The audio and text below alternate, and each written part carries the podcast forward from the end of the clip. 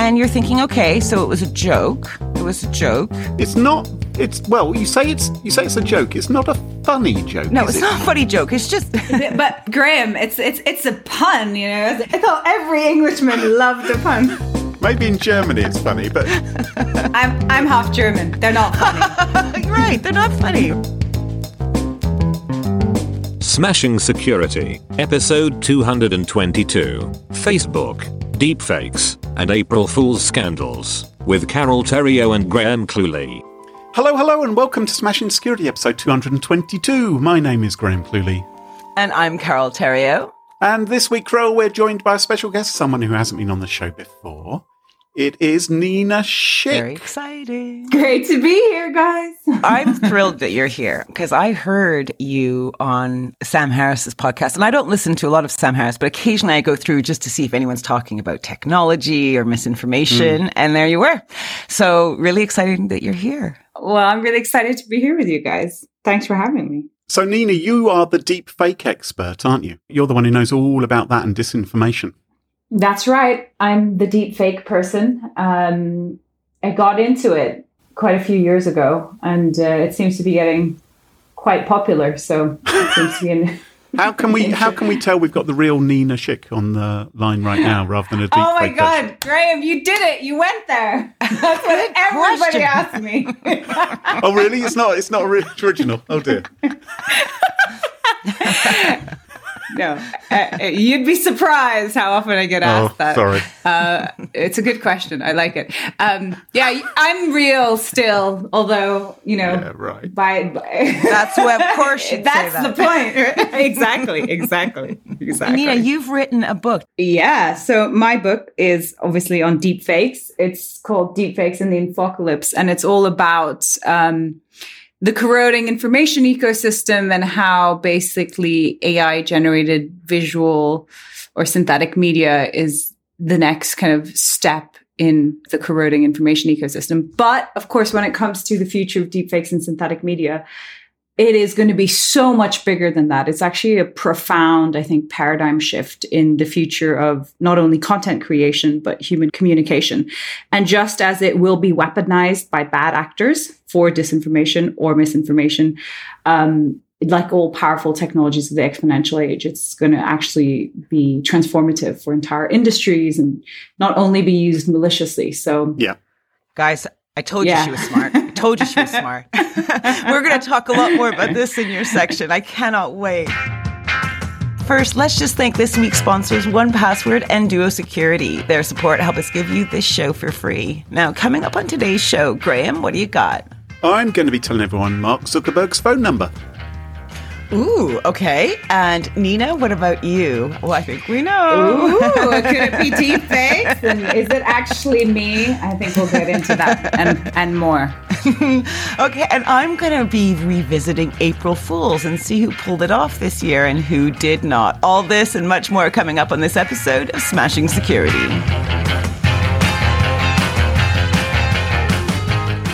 Now, chums, chums, I don't know if you've heard, it's a big story right now in the technology press. Our good friends at Facebook. Oh, how we love them. They've had.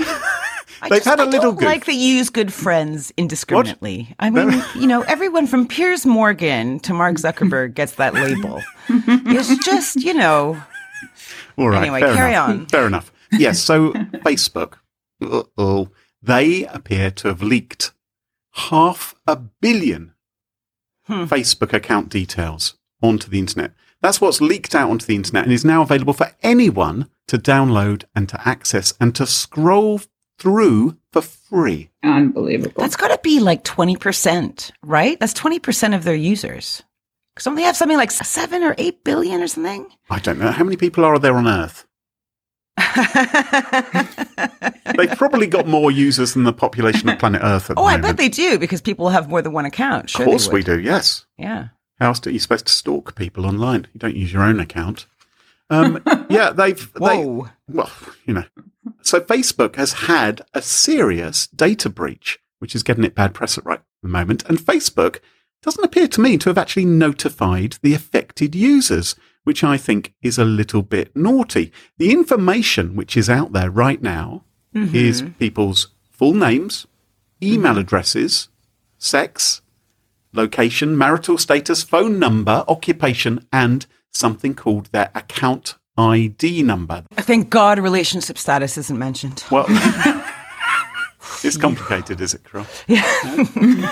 Now, the details of 533 million users from 106 different countries were scooped up off Facebook.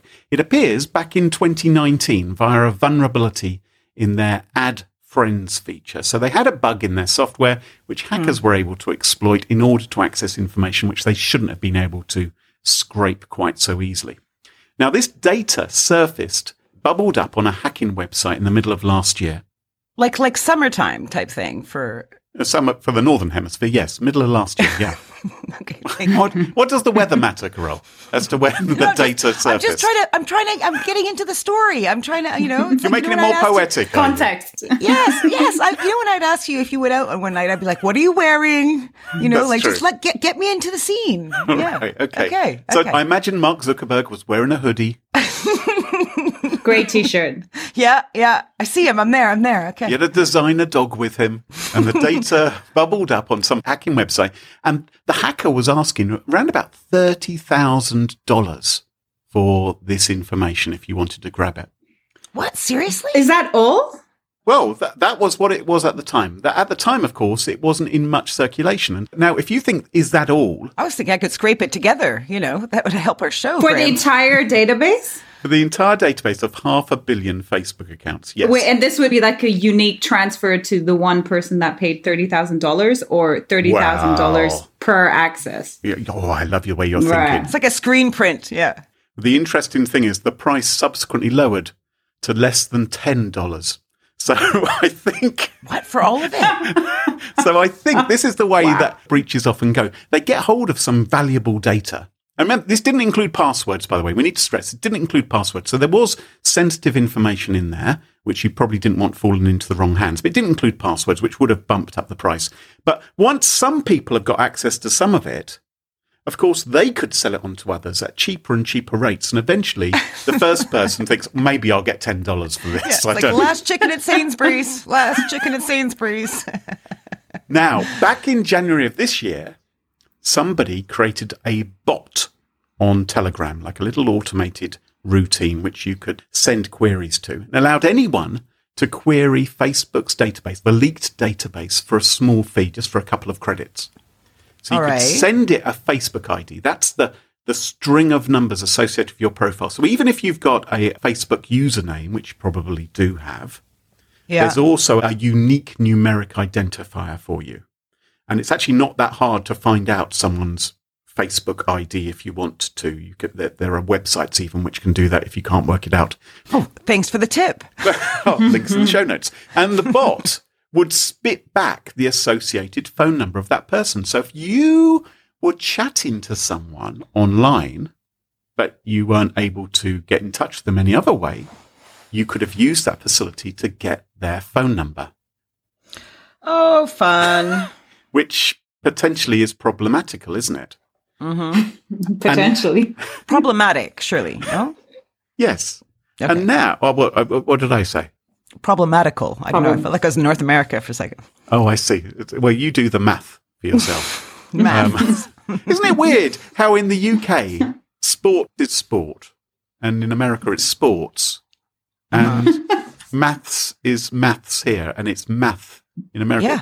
Drop the S. Didn't need it. Graham, you're not the first British person I've come across who's very upset about the dropped S. Yeah. What do you say, Nina? Because you're an international person. I think I've said math in the past, but my English friends have drilled it out of me. because They've been very upset about it. I'm still fighting strong 20 Yeah. years on. Still fighting the, fighting the real fight. The real important one is aluminium, and whether you say that correctly. Aluminum. Aluminum. well, well, now this data, this data which was feeding the bot, this data which was previously available for thirty thousand dollars, reduced to ten dollars, that's now available for everyone at the bargain price of zero. Anyone can now go and get it. Oh, jeez. Now, you would imagine that this is a PR disaster for Facebook, that everyone's talking about this, and that Facebook's corporate communications departments have leapt into action with a really strong message to reassure people. And what they've said is they've said this is old data that was previously reported on in 2019. We found and fixed this issue in August 2019. We just didn't tell anybody. Well, the thing is this, right? They might have fixed the vulnerability to stop any more mm. data leaking out, but that doesn't mean the data is old. It might have been grabbed to, you know, maybe a year and a half ago, but I personally haven't changed my name since 2019. I haven't changed my email address, my sex, my phone number. They're calling it old data. It still works. Right? Yeah. You could get a facelift clue. You know, you're getting on. Okay. You know. Maybe. I'm not, I'm just it's just you know, no judgment, man. No judgment. So I'm I'm rather unimpressed with that as a response. It feels to me like they're just saying, "Oh, no, nothing new here." I'm shocked at the response. So there was no sorry in that, right? Oh no, there was no sorry, and and, and they, they don't appear to have reached out to any of the affected users at this point. Facebook, it seems to me, is trying to argue that this isn't really a data breach. It's just what you signed up for when you created a Facebook account. Was it reported in 2019? Because I hadn't even heard this story. So I've been searching around trying to find Hmm. evidence of this, and I'm not sure. Maybe they talked about fixing a vulnerability, but I don't remember. I mean, there have been instances before. Facebook did round about 2019. I remember they left probably not as many as half a billion records, but they left tens of millions of records on an unsecured Amazon web bucket, which then fell into people's So they at the hands. time were feeling super lucky. Right? So oh. So I, I think, you know, you can't really call this old data. It, it may have been grabbed two years ago, but the data's now accessible to many more people who could exploit it. And so what's the danger of this, right? Is not only that they know your sex and your vague location and, you know, all, all, all that kind of information, but your phone number. And if they know your phone number, they could potentially hijack your phone number. You know, we talk a lot about these sort of SIM jacking things. Sim swap. Yeah, SIM swaps, where where if you're using SMS as a form of two-factor authentication, which generally we, we, we say, look, don't use that for two-factor authentication, use something else instead. But if you were using that, if the bad guys were able to hijack your phone number effectively, which we, we know from the past does work, um, then they could break into maybe not just your Facebook account, but other accounts as well. Now they know the phone number associated with you, which isn't good. Yeah. Well, guess whose number was in the data leak, along with half a billion other people? Uh, I think I read this. Wasn't it Marky Mark himself? Mark Zuckerberg. Wow. His phone number is in there, Yeah. which means that anyone who grabs this data could, I suppose, give Mark a call. Um, and one of Should we do it right now? Should we do it right now? Come on. so all those people. Should we invite Why? him on the Why show? not? Should No, we bring just, him up? Yeah, just put your phone on speaker and call it. See what happens. You know, I, I have so many people who email me saying, "Oh, I can't get into my Facebook account." They're basically trying to break into someone You have a account. hotline to the Zucks now. Yeah, exactly. People trying to break into Facebook accounts. I could say to them, look, call this guy. He knows how to do it. He can help you. Now, one of the one of the discoveries, once his phone number became public, people began to look for it in other services. And what they found was that Mark Zuckerberg has a Signal account. He uses the end-to-end encrypted messaging service hmm. Signal, which of course is very privacy Not privacy the one on. WhatsApp. Well, maybe he uses WhatsApp or Facebook Messenger as well, but he's, it's interesting that you also created an account on Yes, maybe Signal. his CISO made him, you know. Yeah. But you know what? Now people know his phone number. They could, I suppose, create bogus accounts, you know, with his oh, name and give me a break. details. He's going to change his number. well, probably, I suppose so, until the next breach, and then I have to change it again. But he's going to go through that horrible feeling, though. If I had to change my number, of course you would, but it'd be annoying. It's like losing your wallet, right? Mm, It's like, oh, God. Yeah, horrendous. Yeah. Well, there you go. Poor you, Mark. Because of the scale of the problem, public interest, Troy Hunt of Have I Been Pwned has made a change to his service. So you can now search for your phone number rather than your email address to see if it might have been breached, which seems like a good idea to me. But by the way, the interesting thing about Signal, Yeah. I think, is um, I generally like Signal. I use Signal. You use Signal, don't you, Carole? It's quite a good encrypted messaging service. Yeah, yeah, yeah. It took you a while to use it, actually. Well, it took there's- you a while to use it. I've been Well, using it for a while. One of my reservations about it was that you have to associate Mm-hmm. your phone number with your account when you create an account, which I've never liked, and some other services don't require that. And here's an indication Mm-hmm. of why that's not such a good idea, because now everyone knows Zuck is on Signal. So it's not good. But anyway, for the rest of us, this leak could allow bad guys to exploit the information, social engineering, scams. So watch out for smishing, watch out for spam calls, etc., etc. And if this is the thing which makes you want to quit Facebook, check out Smashing Security episode 75 from the from no, seriously, just get off Facebook. You guys can live. You can live without Facebook. Nina, or can we? Can I ask? Are you on Facebook? No. You're not. You see, and she's great, guys. You see. there you are. No. All the cool cats aren't on Facebook. Isn't it mostly um, the older demographic? I feel like, you know, it's like my mother in law and yes, yes. spreading disinformation. I wouldn't know what to do if I was on TikTok, for instance. I wouldn't. I I can't do the dance moves for one thing. Couldn't you But play I, chess or something? I do, do they have chess To, on to Lionel Richie? Something like that? Oh, I'd love that. Slow, slow, you know. Hello. Nina, talk to us all Yes. about deep fakes. So I guess the obvious place to start is just what is it? And hmm. essentially, um, a deep fake is a piece of synthetic media. That's to say, a piece of media that's been either manipulated by artificial intelligence or entirely generated by artificial intelligence. And it can come in the form of video, audio, or images. And the really amazing ability of AI to actually make fake media, in some cases from scratch, is really nascent and is due to kind of the revolution in deep learning over the past decade, which has to do with the masses of data availability and the ability of computers to kind of compute or churn through it all. And that's really only been possible for about five years. 2014 was kind of the mm-hmm. first big breakthrough paper. Um, but since then, kind of uh, since it started emerging on kind of the bleeding edge of AI research, it's really hit the public imagination. Um, and one of the astonishing things about synthetic media is AI's ability to recreate humans.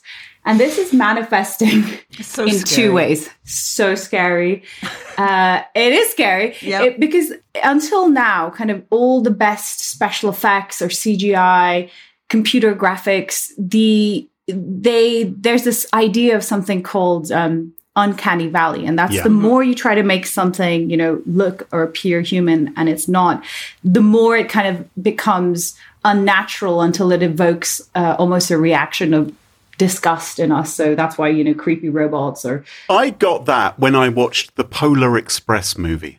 Do you remember that? It, it was a, it was a CGI sort of Disney-ish sort of movie with Tom Hanks doing all the voices. This Christmas thing on a train, and it's had all these humans, but there was something a bit spooky about them all. They were trying to look like humans, but they weren't quite doing it. And the fact it was Tom Hanks as well made me slightly uncomfortable as well because I'm not a big Tom Hanks fan. But yeah, it just felt weird because it was almost there, but not quite. Exactly, um, and not to mention that you know he's a QAnon leader, right? Or he's a he's a, ho- he's he's leading. Sorry, he's leading the Hollywood pedophile circle. Oh yeah, no, I find Tom Hanks creepy too. you know this theory, right? These are Nina Schick's opinions, not necessarily the opinion of our podcast. that that was obviously sarcastic. For the record, I don't think Tom Hanks is leading a pedophile ring in Hollywood. Um, no. But anyway, so the I know he's gonna have a heart attack. This is not good. It's gonna live on the air, live on this show. There he goes. Oh boy. One more, and we're in trouble. Right. so the, this like amazing ability of um, AI to bridge uncanny valley is manifesting in two ways. The first is the use of deepfakes or synthetic media to create entirely AI generated people who don't exist. And a good example of that is um, if you go to the website this person does not exist.com Mhm. every time you refresh the page that's a GAN generated image of a human who doesn't exist and they look so real that you or i wouldn't be able to tell Yeah. that that's not an authentic image you know that's a synthetic image Even in the time that I've known of that site, it has improved. Oh, has it? Like Exactly. Yep, yep, it really has. It's unbelievable. that website is only images, right? So it's actually the easiest challenge when it comes to synthetic media, and that's already basically perfect. But as the technology accelerates, it's going to be the same with synthetic voices and also um, synthetic film, right? So so videos.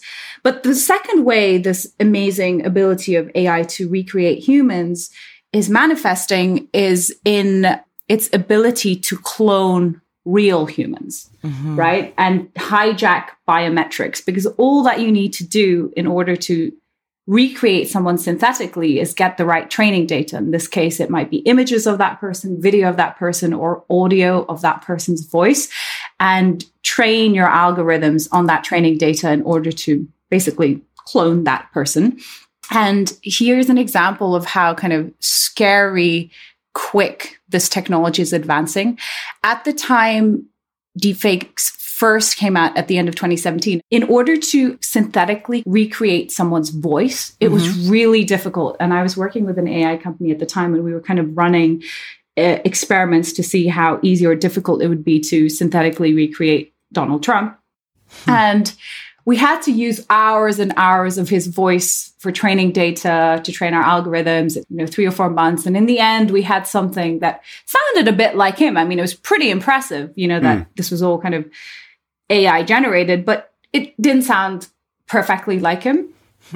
But I can actually provide for your show notes. We kind of did a little article at the time with, I think it was CNBC, where we did like a little quiz where it's like, can Cool. you guess which one's real Trump or fake Trump? All right. Um, and it, it was pretty much, even at the time, it was almost 50 50, even though the voice then wasn't pitch perfect. Um, but now in 2021, three years later, and um, there are already companies out there who say they need five seconds of somebody's voice in order to be able to recreate their voice perfectly um, using AI. So obviously, from a Five seconds. five seconds, That's astonishing, isn't it? Because of course he could Yeah. have used that as a defense. Remember the whole Access Hollywood tape when he was on that bus and he would exactly. Oh yeah, no, we all forgot about all that. the all the locker talk. But but you know Yeah. I, he, he could have said, "Look, this isn't me. This is this has been deliberately manufactured." And that's what that's the other problem, I suppose, with deepfakes is not just dodgy content, but also that things that really did happen can be kind of excused or explained away.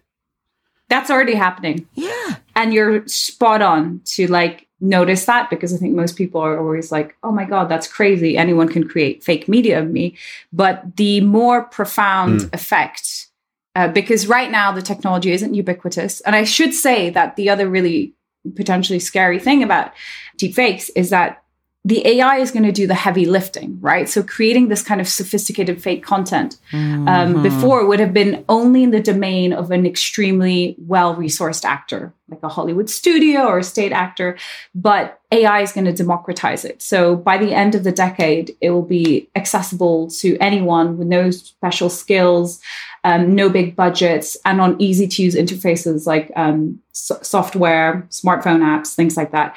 But before that happens, the kind of malicious effects of deepfakes and synthetic media is already that it undermines trust in all authentic media. And that's a phenomenon called um, the liar's dividend. And a- as for Trump, he already started saying that about the, you know, the, the grab the pussy tape in 2017. I mean, in 2016, he said, uh, okay, locker room talk. Yeah. He apologized churlishly. By 2017, he was already saying it's a fake. Wow. Um, Yeah. And I mean, astonishingly, I saw that even in the context of a piece of video that was so powerful, right? Because it was um, it was the George Floyd death video that it united millions of people, not only in the United States, right, but around the world in protest because that was so visceral, so powerful, so symbolic. Um, at the time, as I was watching that, I didn't watch the whole video because it was too brutal. But as I was watching this you know anti-racism movement unfold and uh, also picking up on how polarizing it was politically. I was thinking to myself you know it won't be long before the authenticity of that video is litigated. Mm-hmm. and it happened two weeks afterwards and it didn't come from some kind of 4chan troll or anonymous person on the web but a actual African American candidate who is standing for the House. She has a PhD. Her name is Dr. Winnie Heartstrong. And she basically released a 23 page paper arguing that the entire George Floyd video is a deepfake hoax. Oh my God, disgusting. Oh yeah. God. And that, that George Floyd had died in 2016 and that. At the hands of Tom Hanks. yeah, exactly. Uh, that the guy in the video um, is an ex NBA basketball player who looks a little bit like George Floyd, and that the, George Floyd's face had been swapped onto onto his, and that the police officer Derek Chauvin is this retired game show host. And she didn't what? like. I saw it. Yeah, it's crazy. You should you should read the paper. The thing is, I saw it because I was obviously monitoring like this phenomenon known as the liar's dividend. And in 2020, like, okay, it didn't get that much currency, but she still launched yeah. a website. She went on numerous podcasts. You know, she was really outspoken on social media about her theories. Um, but in 2024 or in 2028 or in 2030, where there is no more trust in the information ecosystem, people will the information ecosystem will be inundated with synthetic media and nobody will know you know we won't be able to tell what's authentic what's synthetic you can see how even a video like that which is still widely accepted as something that happened today, will just become a matter of opinion. Yeah. And like, think of the history channels in 20 years, 30 year time. Like, they're going to be able to, you know, just fake everything. Yeah. I saw a website, um, I don't even know where I was, somewhere in my feeds, but it was like, oh, see people, like you basically upload a picture of someone that has died is the concept, right? Like say your grandmother. And then they'll make it, make that picture move in a way that she'll. It's a deep nostalgia. Deep nostalgia. There you go. And that's actually had like a lot of good press because mm-hmm. um, people have been like, wow, it's like bringing a loved one back to life. And, there's a really profound philosophical debate to be had here because, as I said, th- this unique ability of AI to recreate someone's biometrics um, is relevant even to those who are dead, right? You literally have this ability to resurrect the dead. So there's some um, amazing kind of deepfake content out there on YouTube. Right now, there is a project which is about resurrecting James Dean, you know, the, the dead actor in, in a film synthetically to make an entire new movie with you know this is like yeah. something being bashed out with um, James Dean's estate. This didn't this start off with ABBA, Graham? ABBA didn't didn't ABBA do a tour recently, and it was like kind of mini AI where they were like kind of they were holograms like, of how they looked in the seventies. yeah, you see how far we've come.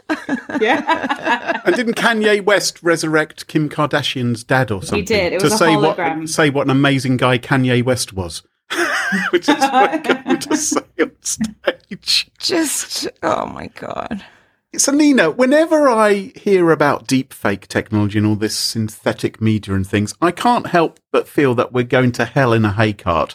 And it feels like the end of civilization as we know it. Am I right to think that? Are we all completely and utterly doomed?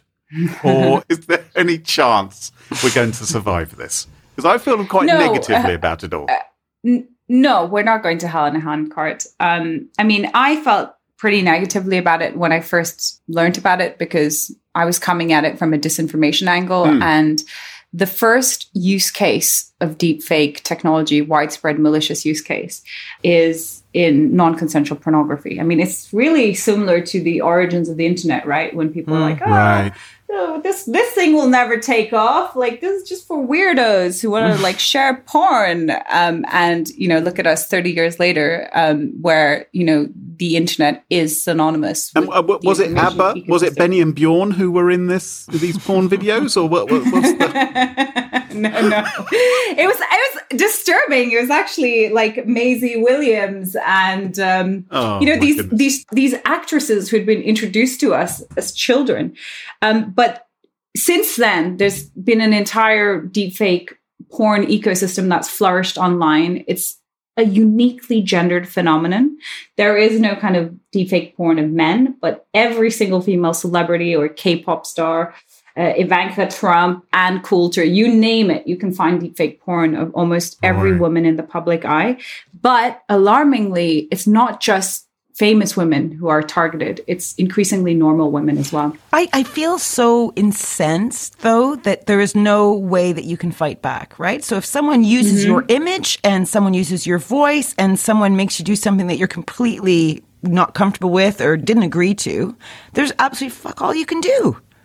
That's fuck all you can do. And right now, if you are the victim of um, deepfake porn, and there were early instances where they basically put women's faces into authentic porn videos, right? So if you wanted to have that content taken down, it was better to try and get a copyright claim from the production company that made the actual porn film. Oh my God. But th- you know what? I've been talking a lot with people in the security industry, mm. and you know there has to be some kind of products and services developed for individuals because what could be more damaging than having your identity hijacked in this way? So, going back to Graham's question, though, there are obviously devastating downsides, and hmm. this technology is going to be weaponized not only against women. I actually find the the porn case study as a harbinger of what's to come, right? Because this principle that you can clone anyone and hijack anyone's biometrics is obviously going to be used in fraud, right? Obviously going to be Yes. used for spear phishing obviously, and we're starting to see the first instances of that. There was like a case in 2019 where the CEO um, of a British energy company was conned out of a quarter of a million dollars because he thought he was speaking to the CEO of his parent company, but it was actually fraudsters using AI assisted voice technology.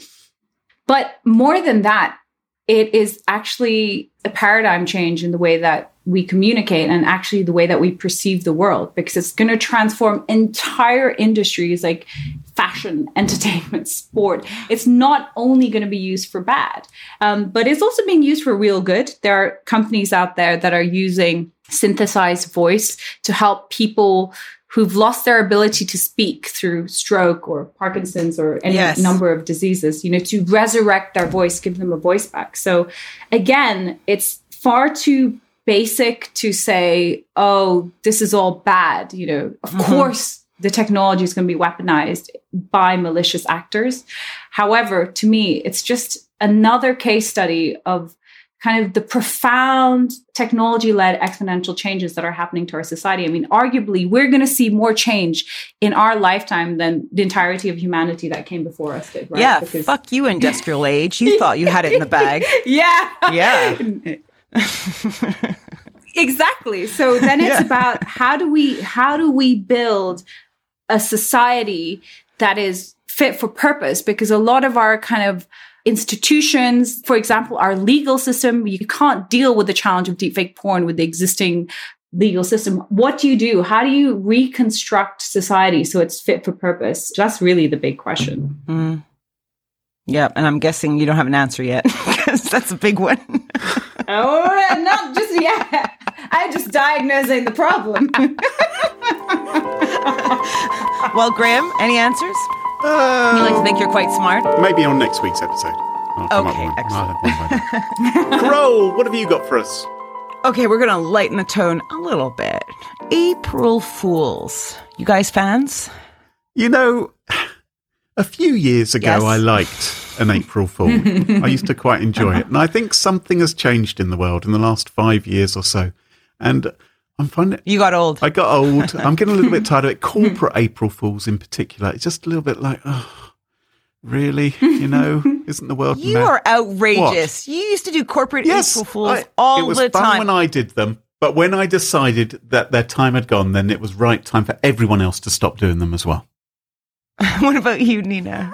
I I think my only interaction with April Fools, like nobody I know seems to do it. They all forget it. Uh, it it's just my one friend, and she always does something really lame. if you want an April Fool's buddy, I'll be it because I love a good I April have been the victim of some of Carole's April Fools on many occasions, and Her April Fools are really mean. So Yep. Oh. like Carole, so the year I just had my daughter, uh, you know, I, I just literally gone through this amazing experience of motherhood and giving birth and felt very like empowered and you know willing wanting to talk to all other women who are going through the same experience about how great it could be. And so she texts me and she's like i'm pregnant. I'm like oh my god Let, i'm so happy for you let's talk i have so much to tell you and i'm, call, I'm calling her and You're then she just, crying like, with joy and hormones. Yeah. yeah, yeah, And she just like screened my calls and then was like, "Sorry, I'm busy. April's Fools." I was like, Wow. yeah. See, Don't don't, do you feel too. lucky, Graham? Like, That never happened to you. No, um, Yeah, don't do that to a hormonal new mother. Yes. It's just mean. But, you know, even as a professional, Graham, when we were in the corporate space, we both used to, you know, enjoy doing some April Fools. Like we convinced, you know, we convinced the people that wear the blue Brooks Brothers shirts and the sports slacks to let us put out some outrageous April. Fools.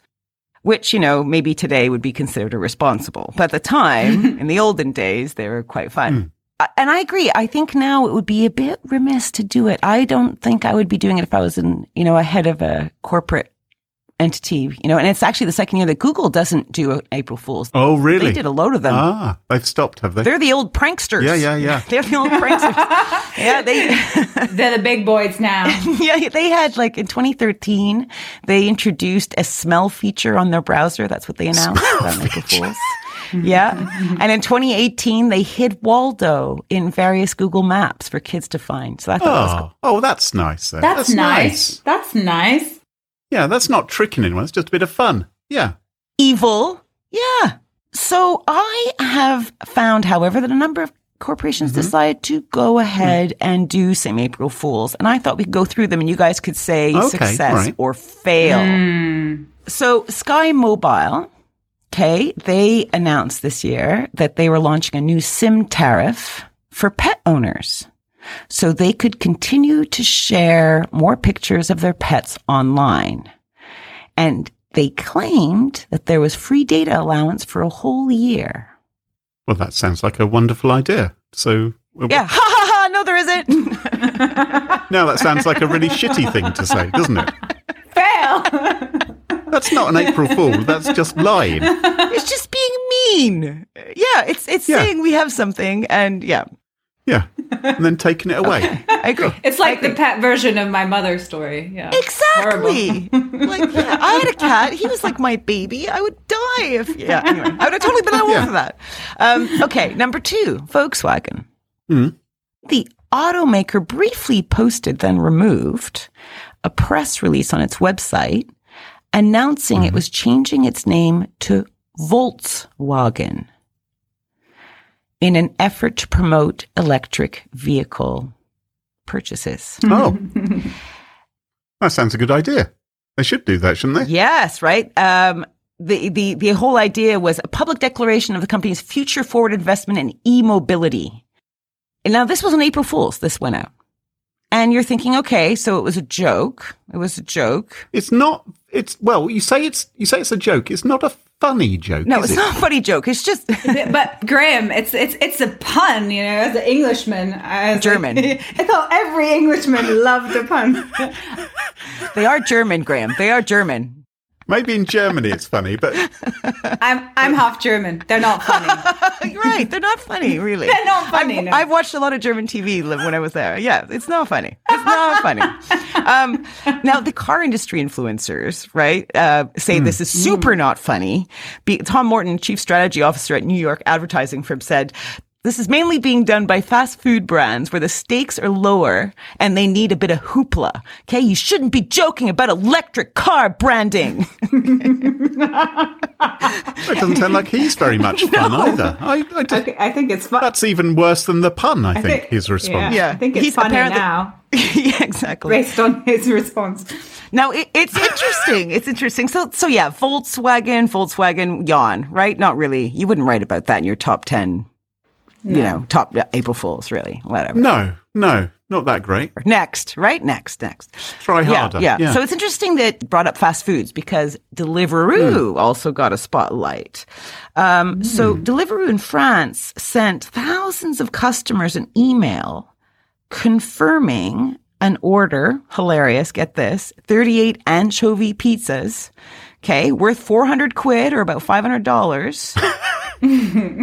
and uh, this was sent to their inboxes for them to kind of receive and go, ah, zut alors, c'est drôle, poisson d'avril.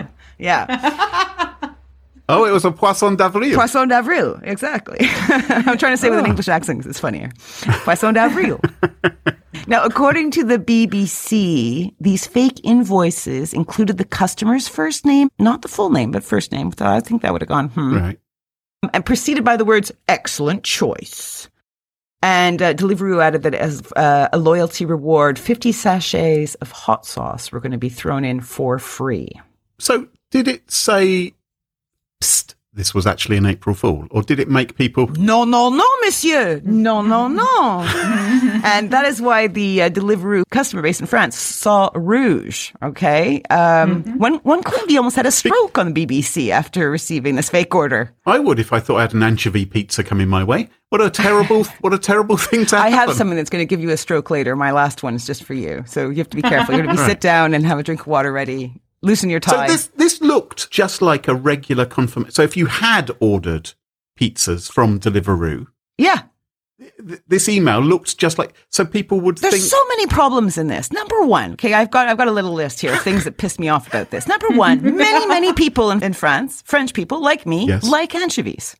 Okay, anchovies and bread's a normal thing. There's a thing called pissaladière, which is like a kind of French tart with loads of anchovies on it. It's delicious. Okay, so it's like me sending you got 48, you know, I don't know, pepperoni pizzas to you. You'd be like, oh, uh, like, maybe I did order that last night.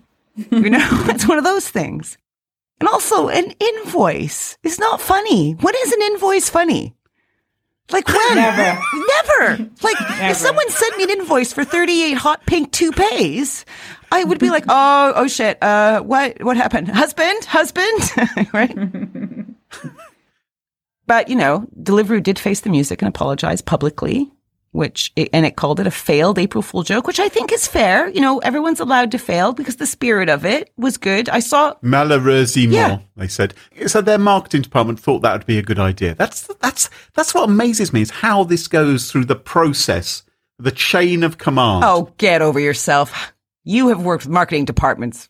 You have worked with many but departments something- making very, very weird decisions. Come on. But something like that would have to be approved by the head of French Deliveroo marketing or something. Why why didn't they do something involving kangaroos? Something more absurd, seeing as it's Deliveroo. Wouldn't that have been more amusing? Or is that just my sense of humour? yeah, that is definitely just your sense of humor.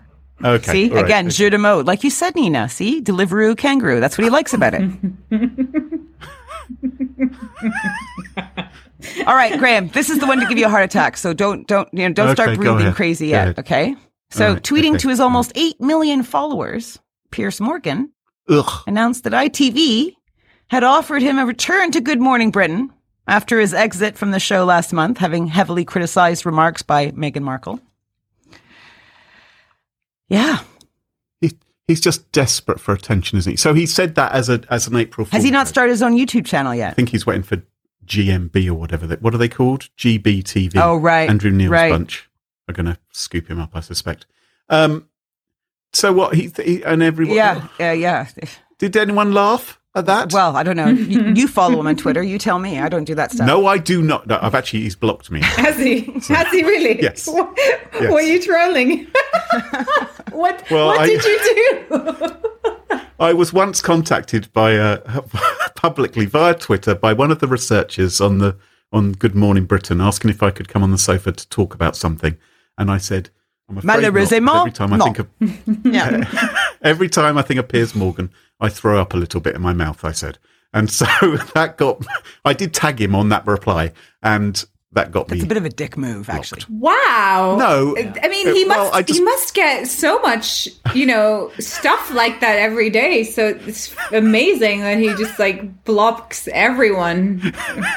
who might. I suspect he's blocked quite a few people. Yeah. I just, yeah, he's not my cup of No, tea. he's a bit of a numpty.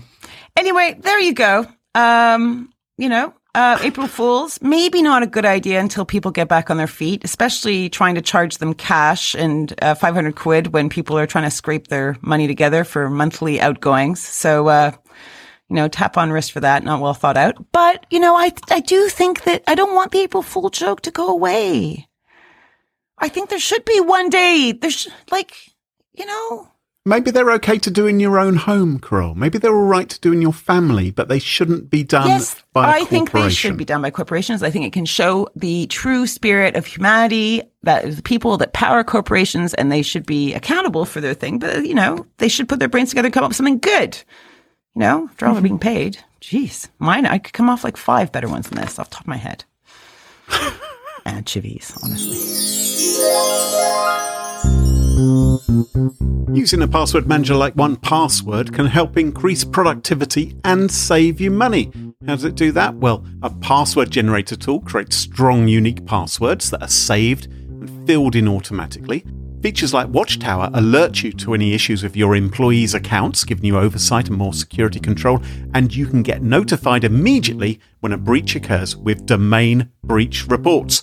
Find out more, check out 1Password for yourself at onepassword.com. And thanks to 1Password for supporting the show. Protect your workforce with simple, powerful access security from Duo, powered by Cisco. The rapid expansion of remote working has presented challenges for all of us. At Duo Security, it's their mission to make application access more secure for organizations of all sizes. Its modern access security is designed to safeguard all users, devices, and applications so you can stay focused on what you do best.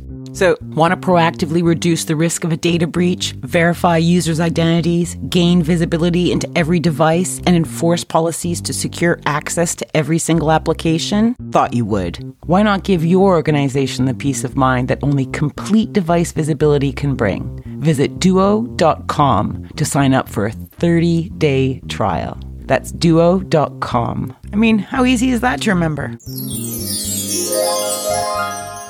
And welcome back, and you join us at our favourite part of the show, the part of the show that we like to call Pick of the Week. Pick of the week. Pick of the week. Pick of the Week is the part of the show where everyone chooses something they like. Could be a funny story, a book that they've read, a TV show, a movie, a record, a podcast, a website, or an app. Whatever they wish. Doesn't have to be security related necessarily. Mm, better not be. Well, my pick of the week this week is not security related. My pick of the week this week is all to do with video game consoles and specifically old video game consoles. And there is a wonderful section of the BBC archives. I do love the BBC archives and trawling through it, which details the eight generations of video game consoles with lots of retro TV clips from yesteryear, going back as far as Pong, if you remember Pong in 1972. Oh my goodness, apparently is when that came out. The Grandstand, uh, which is called something else in America, I can't remember what. The Atari 2600, and then onto the Nintendo, Sony's, Microsoft's, and etc. etc. Some feature friend of the show, Rory Cellan-Jones. Oh. Did they talk about ColecoVision? That's what I had. I had a ColecoVision. well, that, that that may be there as well, mm-hmm. Carole. It may well be there. I, I didn't have, I didn't really have a video games console when I was young. I just had a little home computer. Shoelace to play with. Yeah. a couple of twigs. That's how we made our entertainment in my day. But yes, I was always jealous of people. Who Nina, did. what were you going to say? I was just gonna say I have no idea what you guys are talking. have you never have you never had a gaming console? You've never been a gamer, online gamer? No, no. I had a Game Boy.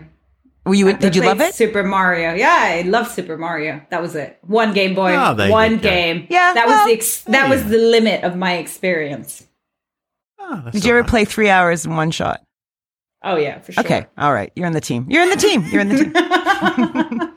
Anyway, I will put a link in the show notes where you can watch these little videos and read some more about the eight generations of video game consoles.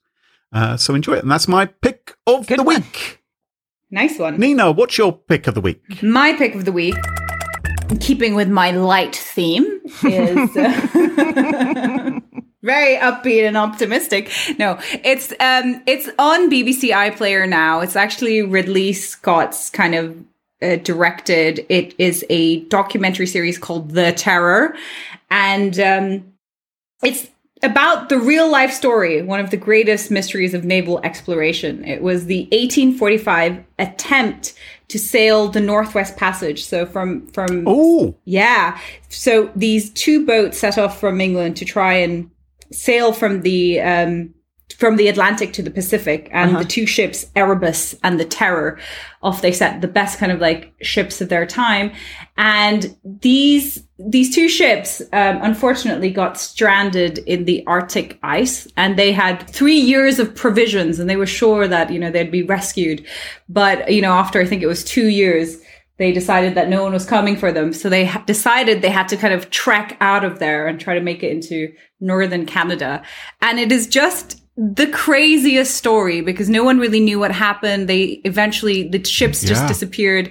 Many years later, they kind of came across the bones of some of the survivors and it turned out that, you know, they had turned to cannibalism in the bitter end. So Oh, I was hoping it would have been poutine. no. So it is it is it is a crazy real life story, but the drama, the way that it's done, um, it is fantastic. Yeah, because you're a history buff, aren't you? Total, Yeah. total history buff. I'm going to take that recommendation. I'll, I oh, that sounds fantastic. That's totally up You'll my binge street, watch it. I Yeah, it's say. very, very good. cool. yeah. Good Great one. cast. Thank you, Nina. That's Oh, excellent. It's, it's much better than much better than my pick of the week. let's be honest. Sounds. Crow, what's your pick of the week? Mine is also a kind of documentary on Netflix. It is a seven part series called Pretend It's a City. And it's directed by Martin Scorsese. And it features uh, just one person conversation interviews with Fran Lebowitz. Now, you may not know who she is Right. but uh, she moved to like New York in the 70s and then really soon started hobnobbing with all the arty crowd, like really made it. Like, so Andy Warhol and Martin Scorsese became friends. And like, you know, they've, they're friends still. She's in her 70s now. And uh, she says of him, uh, the kind of connection we have is really rare as true love and romance. It's not the same, but there's something chemical about it. It's something just happened. It's, there's not really an explanation for it. It's like you and me, Crow. It is a little bit. It's a little bit. Yeah. It's not the same. It's Yeah. not the same. I'm Scorsese because I've got the eyebrows, and you, you know, you're the. I kind of, I'm kind of in love with this woman. I do, I do really hope. When Right. I hope to be like her. Actually, I'm now got a new, right, I've got a new goal. Um, so it's really, really brilliantly done because Scorsese is always behind the camera. You hardly see him. You see his shoulder, right? You hear an encouraging laugh. You hear him like nod her on. But it's all about Fran, and she's like this kind of wit raconteur person, and she's hilarious. She's kind of she hate me, you know. uh, uh, People are gonna hate me for saying this, but she's kind of like Diane Keaton and Woody Allen rolled into one with a sprinkle of you know I don't know what. And she has like this great hyperbole that comes out in her outrage, like, you know, like about New York, like the lawn chairs that were put in New York cost $70 million. I mean, $70 million. So she has a lot of that. Anyway, I love it. I love it. I love it. Um, she, I, I, I thought, why haven't I never heard of her? But she hates the internet, like hates the internet, doesn't go near it. And she's never Right. written a book. She's just this kind of local star in a small, the New York pool. Anyway, go check it out. It's on Netflix. It's called Pretend It's a City with Fran Lebowitz and Martin Scorsese. And I think mm. it's fascinating. Good. Sounds good. I, I think you will like it, both of you. Based, uh, Nina, just based on this conversation, I think you'd like it. She's kind of cool. I, I would like. And she's cool. She wears always these this huge, almost military-like coat and these uh, and these like oversized jeans that are rolled up like one big roll and cowboy boots. I mean, she's been doing that for like 30, 40 years. I kind of feel like she's trapped in her look, but but there you go. I'd, I'd quite like to be rolled into Diane Keaton, is what I was thinking. There, you are. there you are. You can leave Woody Allen out of it. Anyway, um, on that note, that just about wraps it up for this week. Nina, I'm sure lots of our listeners would love to follow you online and find out what you're talking about and learn more about you. Um, what's the best way for folks to do that? You can follow me on Twitter, Nina D. Schick, or my website, ninaschick.org.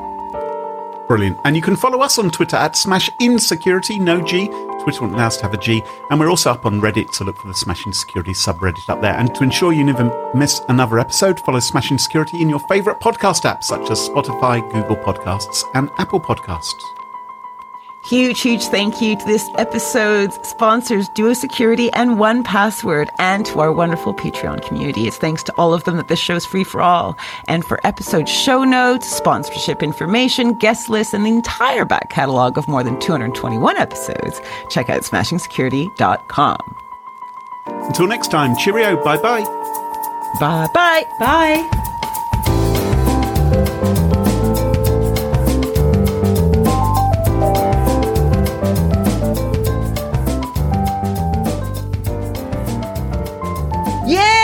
Yay! Hooray! Great. How was it, Ina? Was it okay? Baptism of fire.